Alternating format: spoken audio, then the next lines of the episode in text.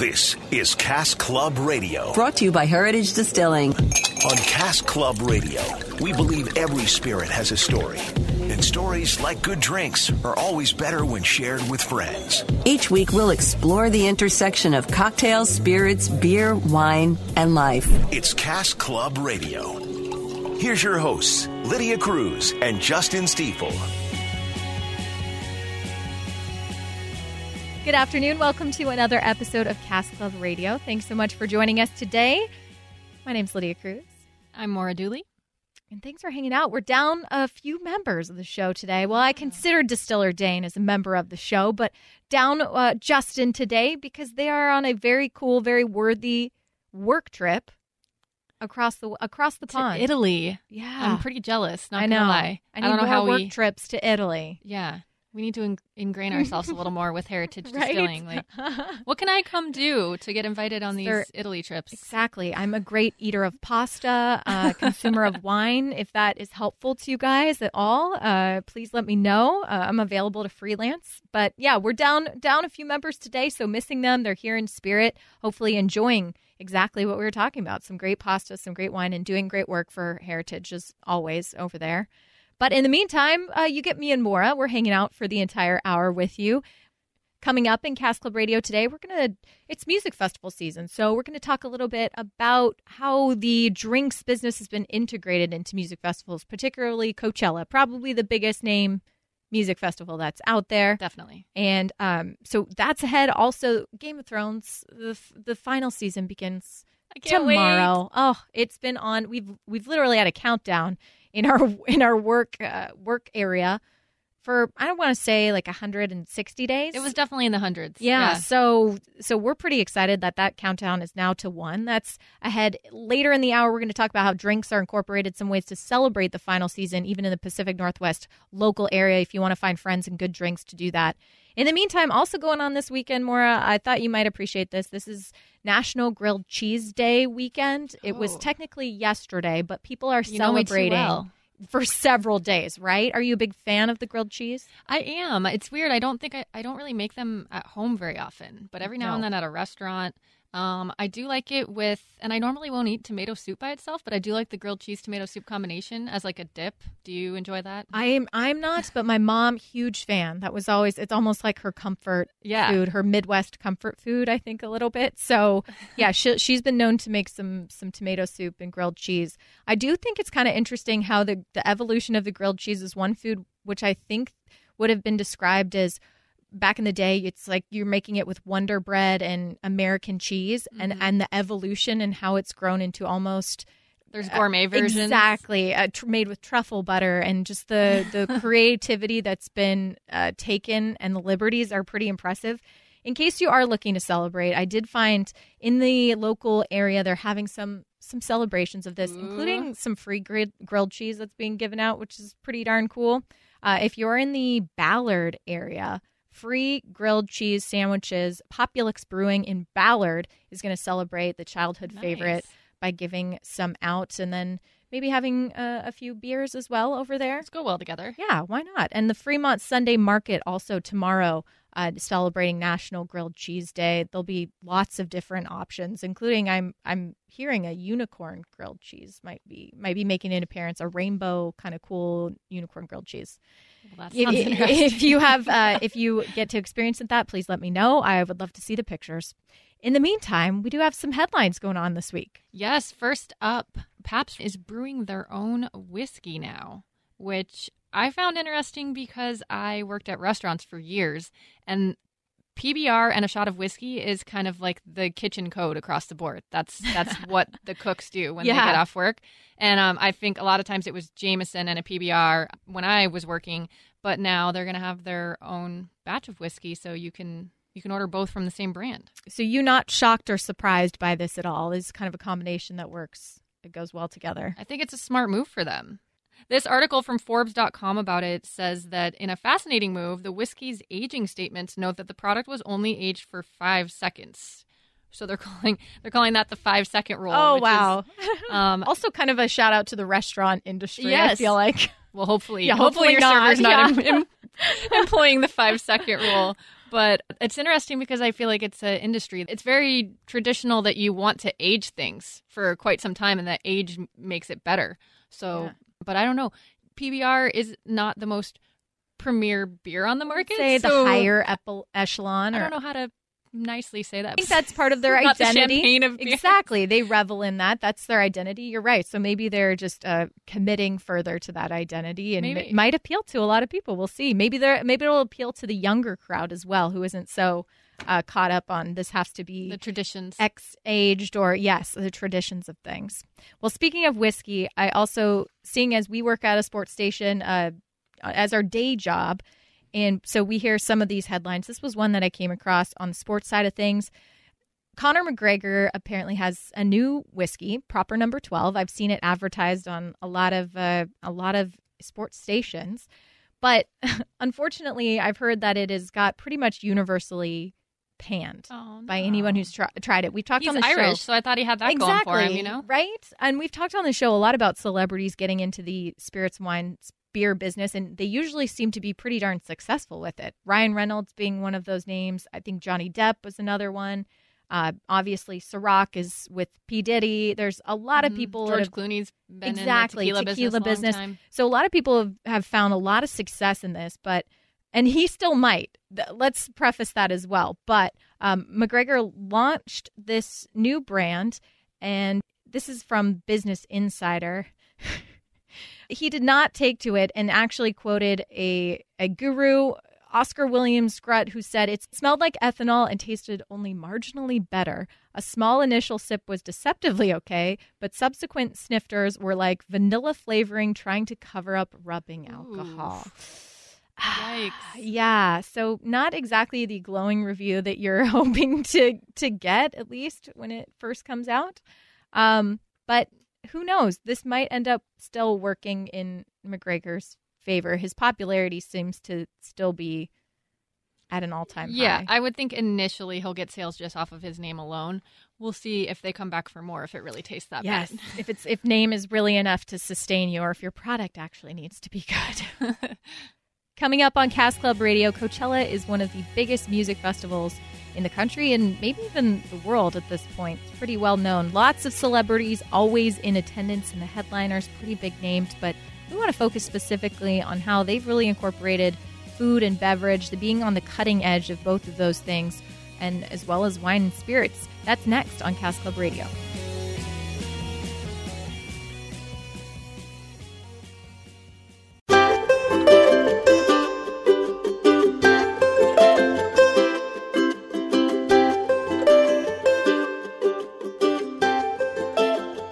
Welcome back to Cask Club Radio. Thanks for hanging out with us today. It is officially the start of music festival season, it feels like. Yes, they're all year round, but really it feels like Coachella kind of kicks things off in the music industry world. It's certainly one of the biggest named festivals out there and is sort of in recent years, in the last five to 10 years, I think, really turned into more of a Hollywood celebrity Like fashion show. Instagram type experience. exactly. Yeah. But it also means that the food and beverage and wine and spirits side of it are equally impressive and on that level. Um, and they have been on the forefront of innovation because almost they've had to be Mhm. with You have to keep up with all these trendsetters that are Instagramming everything. That are going to be talking about your products on Instagram. So we wanted to discuss some of the cool things that are happening at Coachella and really at music festivals in general. First, more, I'll just say, do you, do you have any experience? Have you ever been to a Coachella or any other type of music no, festival? I'm kind of sad that I missed uh, Sasquatch maybe- here because I always heard that it was Ugh. so cool. Much, yes. But I've been to concerts whenever a music festival. Sasquatch was was wonderful. Always, I think I went maybe three or four of the ten years that was in existence, and a lot of fun. I met a lot of cool people. I don't remember the wine and beer part of it being such a huge portion of it, and maybe it would have if it had continued going and growing, knowing how much how important beer culture is in this area. But also that maybe was one of the uh, one of the things they could have capitalized more on. Unfortunately, now we won't find out. Um, I've been to a couple. I've been to Austin City Limits in Austin. Um, always wanted to experience Coachella, the music side of it, not so much the uh, uh, in the middle of the desert in Palm Springs uh, when it can be really hot, dusty Yeah. part of it. But yeah, based on some of these cocktail and food offerings, I'm wishing we were there. That's for sure. We'll start on the drink side of things because the creativity, I think, in what they're offering. Uh, it's not just a simple you're going to get a beer and a house glass of wine at No. Coachella by any means. So you you mentioned it right off the top, but one of the things you were excited about was the kombucha bar. Yeah, I noticed uh, this place that's going to be out at Coachella, Beer Belly's Rare Beer Bar. That's a mouthful. Yeah, exactly. Um, but they have apparently a version of hard kombucha. Which Wow. I have never tried an alcoholic kombucha before. I mean, I know there's they say there's very small, like 0.5 percent trace Yes. amounts in any kombucha because it's Mhm. fermented. But um, I've never tried one that actually has alcohol placed into it. Have into you? it. No, no. I think my mom would be very into that. She loves uh, both of those things separately. So um, I'm I'm gonna have to tell her about this. She might be kind of excited. You can kind of trick yourself into thinking that it's somewhat healthy. Yeah, you're right. It's like it's tea. It's tea, right? They also have a lot of it seems these craft cocktails either prepared in batches, sort of uh, like what you can get at the ballpark at if you're you know want to try the Heritage Distilling cocktail at the ballpark here in T-Mobile Park. Sometimes they get caught up on the old name. That's I what I was looking for. But um, they, it seems to be kind of a trend there at Coachella. There's one place called Craft on Draft, which I I really like. They've got uh, several different craft cocktail curators working together. They're even called cocktail engineers, which I really like, that work to create different types of craft spirits that use a lot of cold pressed juices and locally farmed produce infusions. Even live fermentation. So that's going back to almost the cultures Wow. or the uh, kombucha element or aspect of it. House made bitters, botanicals, teas, and fresh herbs. So that definitely sounds a little uh, Hollywood to me. Uh, was that is that almost even too fancy for you? Is that what you'd be interested in? Yeah, is it going to get to like what were the drinks we were talking about at the Oscars where it was yes. like served in a golden egg Works or of something? art. Like, is it going to get to that point at Coachella? and you're like maybe 15 minutes later you're still waiting for your drink beverage and you're like yes this is beautiful but it's also 85 I also want to enjoy the show. i know i'm missing the concert right now another place that uh, seems interesting there it's called block party so a lot of these are already featured places in the los angeles greater los angeles area this uh, features three-time la best bartender award winner jason eisner and they create some some craft cocktails and i looked up their menu and they not only look pretty varied, but just really interesting. So they actually call themselves a modern beer garden, but they serve a lot of craft cocktails that are not only good sounding, but beautiful looking. One of them being, well, first of all, they've got Frosé, so they've sold me on that. yes, And- I'll be there. right? um, they seem they do a frosé and a summer sangria, which are always good bets if you're um, out at a hot festival. I think they have a chelada con paleta, which is Ooh, very nice, Lydia. Oh, thank you. which is a blonde ale, lime, habanero bitters, and salted watermelon paleta. Oh, that sounds amazing. Yeah, I was like, wow, that's I'm. I feel like I'm in a summer. I'm in summer, just like Yeah. just hearing about it. I've never heard a twist on a michelada like that. That's awesome. Yes. So they do, yeah, you mentioned it. The micheladas and snow cones is another big thing of theirs. So imagine these also in just snow cone form. They do a frozen margarita and then a michelada 90042, which I'm guessing is maybe their zip zip code. It's not quite 90210, but nice. Cucumber crush, spicy tomato sangrita, HLP sauce. I'm not sure what that is. If you bartender knowledge, maybe it's something made in house there, salt Yeah. and ice. But that sounds pretty darn good too. Oh my gosh, I'm really upset that we can't go. I know. We're gonna have to explore the new summer cocktails in our area because I'm jealous now. Well, it seems frozen. I mentioned the frosé. They also seem to have a plenty of just like frozen cocktails in general out there, which isn't a shocker to me. Uh, Cupcake Vineyards is one of the place, one of the places, and they'll uh, they'll make frozen wine cocktails for you out at Coachella. That's awesome because you know in the summer I tend to drink more white wine because red wine feels really heavy. Yes, But Yeah. um, if you can, if they can do frozen cocktails with red wine, and you know, it's like a little red wine I'd sangria or slushy, or yeah, that's awesome. Also, have been known to make a good frosé and uh, frozen peach Bellini. peach. I never turned down a Bellini either.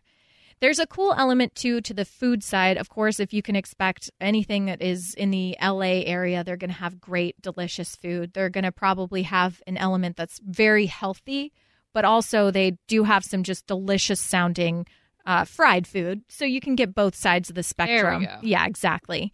Um, I mean, anything that you could possibly dream up they've got it from burgers, gourmet PB and J's, from burgers and fries to sushi to yes, gourmet PB and J's, which sounds amazing, and also some dessert options that will uh, make your stomach rumble. I thought this was interesting. They're really trying to incorporate a lot of the mobile experience into music festivals these days. So not only interacting with um, your artists and uh, your scheduling everything online, but also with your food, and maybe eventually one day with your drinks because uh, now they're incorporating at Coachella Postmates. So essentially, you could order your food ahead of time and uh, get it delivered to a specific location at the festival, then go pick it up at the scheduled time. I guess people camp and have tents, right? So yeah, makes sense. Mm-hmm. Yeah, crazy. Yeah, it's and they're trying to incentivize people to do it. So obviously they they really want it. And actually, I mentioned or incorporating the drink part they do allow you to order beer, wine, sangria, margaritas, and vodka cocktails through this app. So, wow, that's wow. the future. That's an efficient music, fe- music festival. I know. If you or someone you know are headed to Coachella either this weekend or next weekend, because it is two weekends, uh, and you can report back on any of these food or drink options, please let us know. We'd love to hear reviews or see photos because I'm sure they are definitely Instagram worthy. Uh, give us a review uh, online at heritagedistilling.com. Coming up on Cask Club Radio, every spirit has a story. That is Heritage's mantra, their motto. Even every part of the design when you walk into a heritage location has been carefully thought about. Coming up next, we'll talk to the man behind those designs and behind Heritage Distilling's new waterfront tasting room remodel.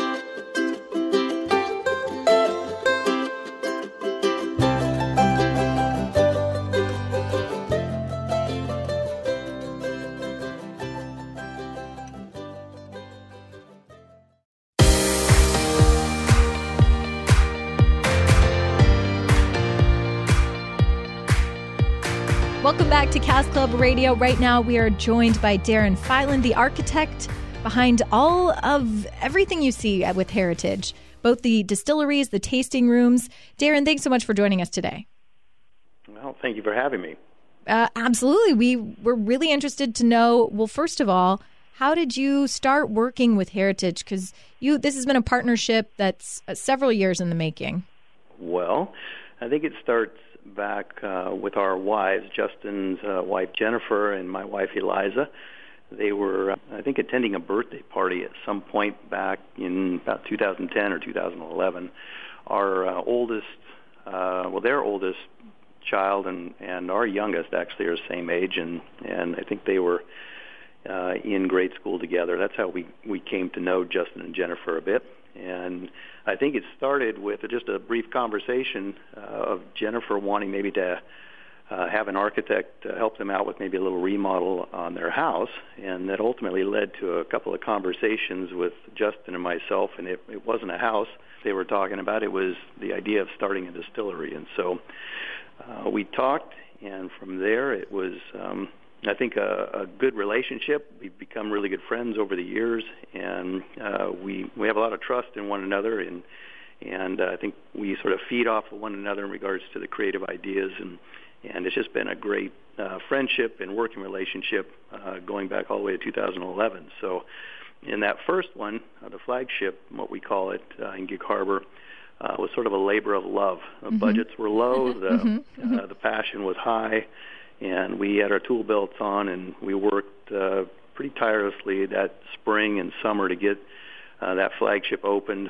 And uh, you know the story from there has been um, uh, always upwards, and uh, they've just been coming up with new uh, creative sort of marketing ideas and, and different products uh, since then. It's just been um, fantastic ride to be a part of, and and I've been growing as an architect. Uh, it's not quite the projects that I I was involved with uh, throughout my career, doing a lot of educational work, some residential. Uh, so it's a completely new thing for for me and and our company. So um, it's been fantastic. Wow, yeah, and that was actually my next question if you had any experience in the past, but that answers it. So when you got together and you decided to enter into this creative venture with that first flagship store, what about what was Justin's vision for what he wanted to create? Justin and Jennifer's vision.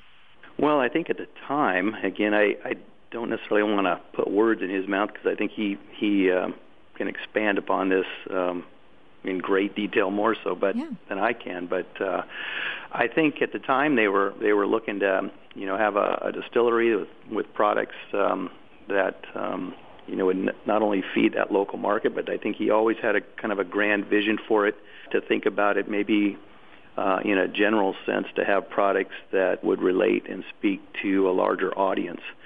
And at that time, I, I think they were they were experimenting with a few things, and and there was a lot of lessons to be learned. There's a lot of uh, products that we started with that are no longer sort of part of what Heritage makes today, and mm-hmm. and we all sort of grew together. I think one of the things that um, has stuck around has actually become even stronger today is is Cask Club, yeah. and that was something we talked about uh, from the inception uh, to have a smaller 10 liter cask that customers could age their own their own products in and be a part of that process of um, not only what goes in the cask, uh, but uh, how it ages and the sampling and how you downproof it and and sort of flavor profiling the spirits to your liking.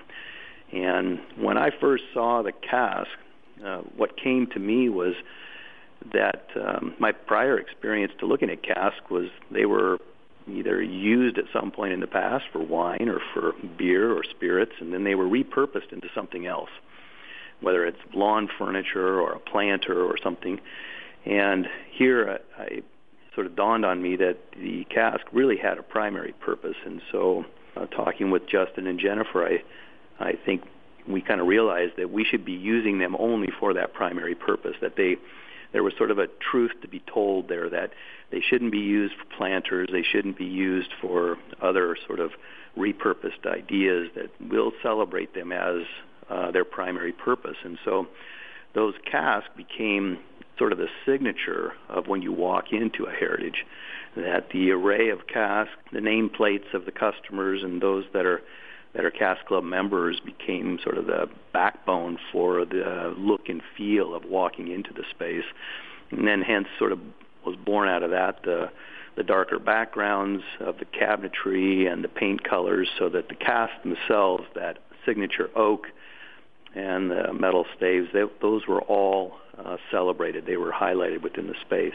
And Cask Club has been one of those things that has stuck with heritage no matter where they have expanded to, which is now several places. And here in Seattle, up uh, near us, we have the Capitol Hill location, we have the Ballard location.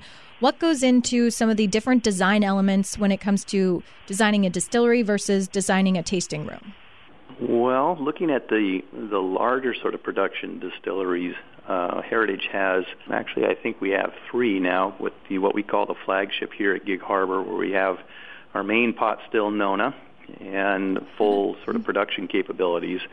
Uh, we have a similar sort of setup down in Eugene, Oregon, and then our Ballard location actually has a, a full operating still there. It's not uh, as large of a production there, but we can also uh, distill products there too. The other locations, it's more of a, a smaller, like in Roslyn, we do uh, some smaller micro stills. We have those in a few locations, but uh, it's not at quite the large scale. So in designing the what we call like a tasting room or a smaller distillery, it's more of the focus on the customer experience. Uh, the Cask Club, uh, the tastings, uh, we're finding more now in the spaces that it's important to have a social space for people to sit uh, and enjoy their samples, uh, just to converse, uh, have conversation. So more emphasis is put on um, on spaces for the customers as opposed to at the main distillery where we need real production space for operations. And I know that you've been currently working on a remodel for HDC's waterfront tasting room. What is it that you're trying to accomplish in changing there? Well, the waterfront, what we call the waterfront location, actually isn't on the waterfront, but it's located uh, down at, the um, uh, the very walkable downtown Gig Harbor sort of view basin along the Harborview Drive. And the original location, that was our, our second actual location, uh, we opened that up in, uh, I want to believe it was actually Halloween is when we first opened that in 2014. Oh, wow. And since then, it has been a real success in sort of teaching us uh, the value of these uh, retail locations in local markets. It allows us to create a space where we can promote the brand and and educate uh, our customers uh, in regards to the uh, the products that we make, our full complement of products from the vodkas, the gins, and the various whiskeys to the BSB. So it becomes so popular uh, in Cask Club uh, as well that we sort of ran out of space, and there was an adjacent tenant space next door to this that encompassed about another uh, 1,500 square feet or so. And when the opportunity came about that we could uh, take on that space as well and add it into, um, Justin and Jennifer sort of jumped at that opportunity to do that. So our plan was basically to expand that uh, retail tasting room to include more uh, of those spaces that we talk about for customer uh, enjoyment experience of the product. So we have uh, additional seating for about another 28 to 30 people. Uh, the idea of uh, serving uh, some of the samples, what we call the bovandas, which in essence is much like a cocktail, is we have a full bar now set up to be able to um, provide staff with the infrastructure and the necessary equipment to be able to serve the customers from that standpoint. We've expanded the Cask Club because it's premium space that the customers want to have their cask out in front where they can celebrate their their plaque on the cask and how they've Definitely. named the cask. They they yeah. want to be front and center for their friends to see that. So we've taken um, the cask club from 180 slots up to uh, about 252. So wow. more spots there. And then we've also increased the uh, what we we talk about a uh, a growler uh, spirits growlers, and that idea was born at the waterfront location where you can have a bottle that you can get filled up with your favorite spirit and then bring it back. And then uh, you can have it filled up again for a slightly better price than buying a brand new bottle. And so you you um, get some repeat customers in that and and uh, save a little bit on your spirits pricing too which is good and so we've got uh, a new growler station that allows the staff to be able to fill those bottles on display a little bit easier. It's a little more automated. That was something that we developed for the Roslyn location that we're now going to implement down here at the waterfront location. And then again, Gig Harbor is very walkable. It's a fantastic little town, especially in the in the fair weather months. And so one of the storefront opportunities on the existing building that we've repurposed the windows to um, replace the, the old storefront with a new operable, large-scale operable window that pulls up out of the way. And there's a nice little tasting counter that sits there, and and customers can sit at the uh, window with the window um, uh, open and, and converse with friends walking by on the sidewalk. So it has a little better indoor-outdoor connection. So all those improvements are now scheduled for uh, for this uh, location. That's pretty exciting. And uh, I'm sure many more exciting things that will come about of this of this partnership between you guys as well. Darrin, before we let you go and thank you so much for joining us. I know you're busy, but what is your favorite drink of choice? You've probably gotten to sample a few over the years at Heritage. What is your go-to uh, Heritage spirit or uh, or just favorite cocktail too to make with it? Well, over the years, I think my tastes have evolved. I don't think mm-hmm. I was much of a spirits drinker uh, early on, and obviously with my association with Heritage, I, I think we started off. I, I did enjoy some of the uh, the early vodkas that Heritage was making, and and uh, and then obviously when BSB came on the market, I really liked that. But I think my go-to is BSB 103. Oh wow! Uh, yes. Nice. Yes, it's fantastic. I like the little extra high octane kick to it. I can't drink as much of it, but uh, I do enjoy it.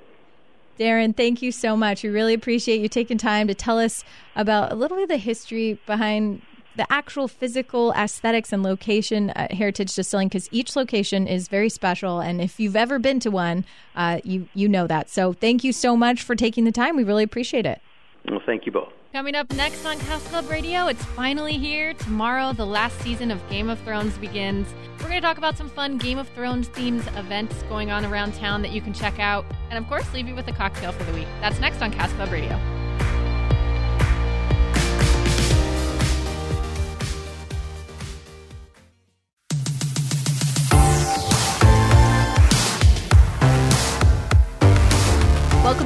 Cask Club Radio. In a few minutes, we got a brand new cocktail recipe for you. But first, it's the day that Maura and I and a lot of America has been waiting for. It. The final season of Game of Thrones, the last one ever, begins tomorrow, and there's a lot of excitement out there. I can't believe think. it's here. It's pretty palpable. I'm both excited and saddened, I think, because it is sort of a bittersweet moment in pop culture history because this is the final season. It will it won't be over. Even when we had to wait a hundred plus days and we had the countdown calendar going in our sports pit, it uh it still felt like there's excitement leading up to it. And then once these seven episodes are over, it's done.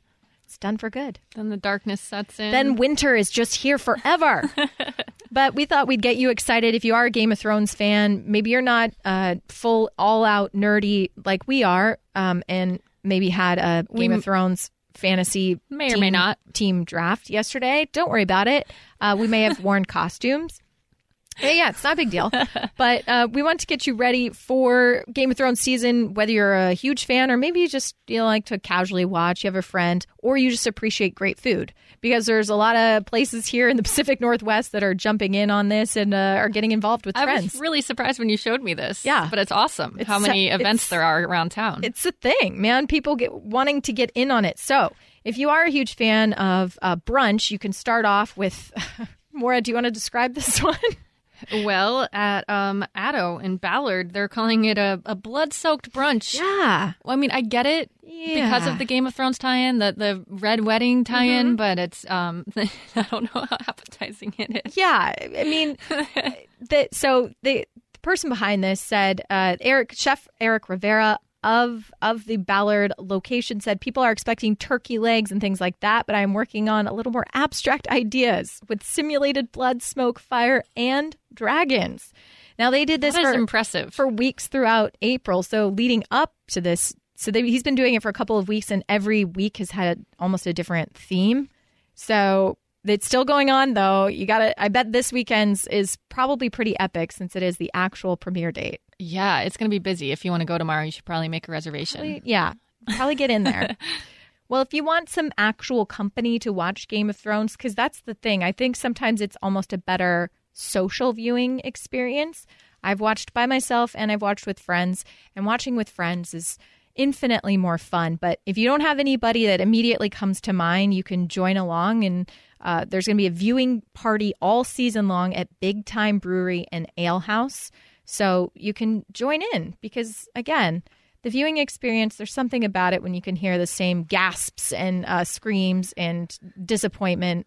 Go through your conspiracy theories. Yeah. yeah. At the same time, also have a great drink while you're at it. Why not? It's free. It's free once you get in the door, and then, of course, paying for your beverages, but that seems fun. Yeah, I like that idea. I've mostly watched Game of Thrones with other people. I think you do kind of need to talk through it sometimes. There's Yes. it, it can go slow for a little while and then stuff gets real. And let's be honest, the sometimes you need almost like a Rolodex of to keep track of all the characters and all the different storylines. So sometimes having a, a person next to you can help you out with that.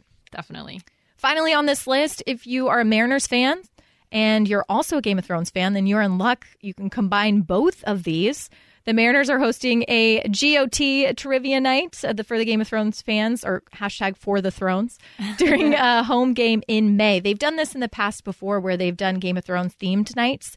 They've had the actual like Iron Throne out there, eh, like in the outfield where you could sit down and take a picture Nice. on the Iron Throne before they've done uh, at other ballparks. They've I've seen they've done Game of Thrones themed bobbleheads with certain players, which is really fun.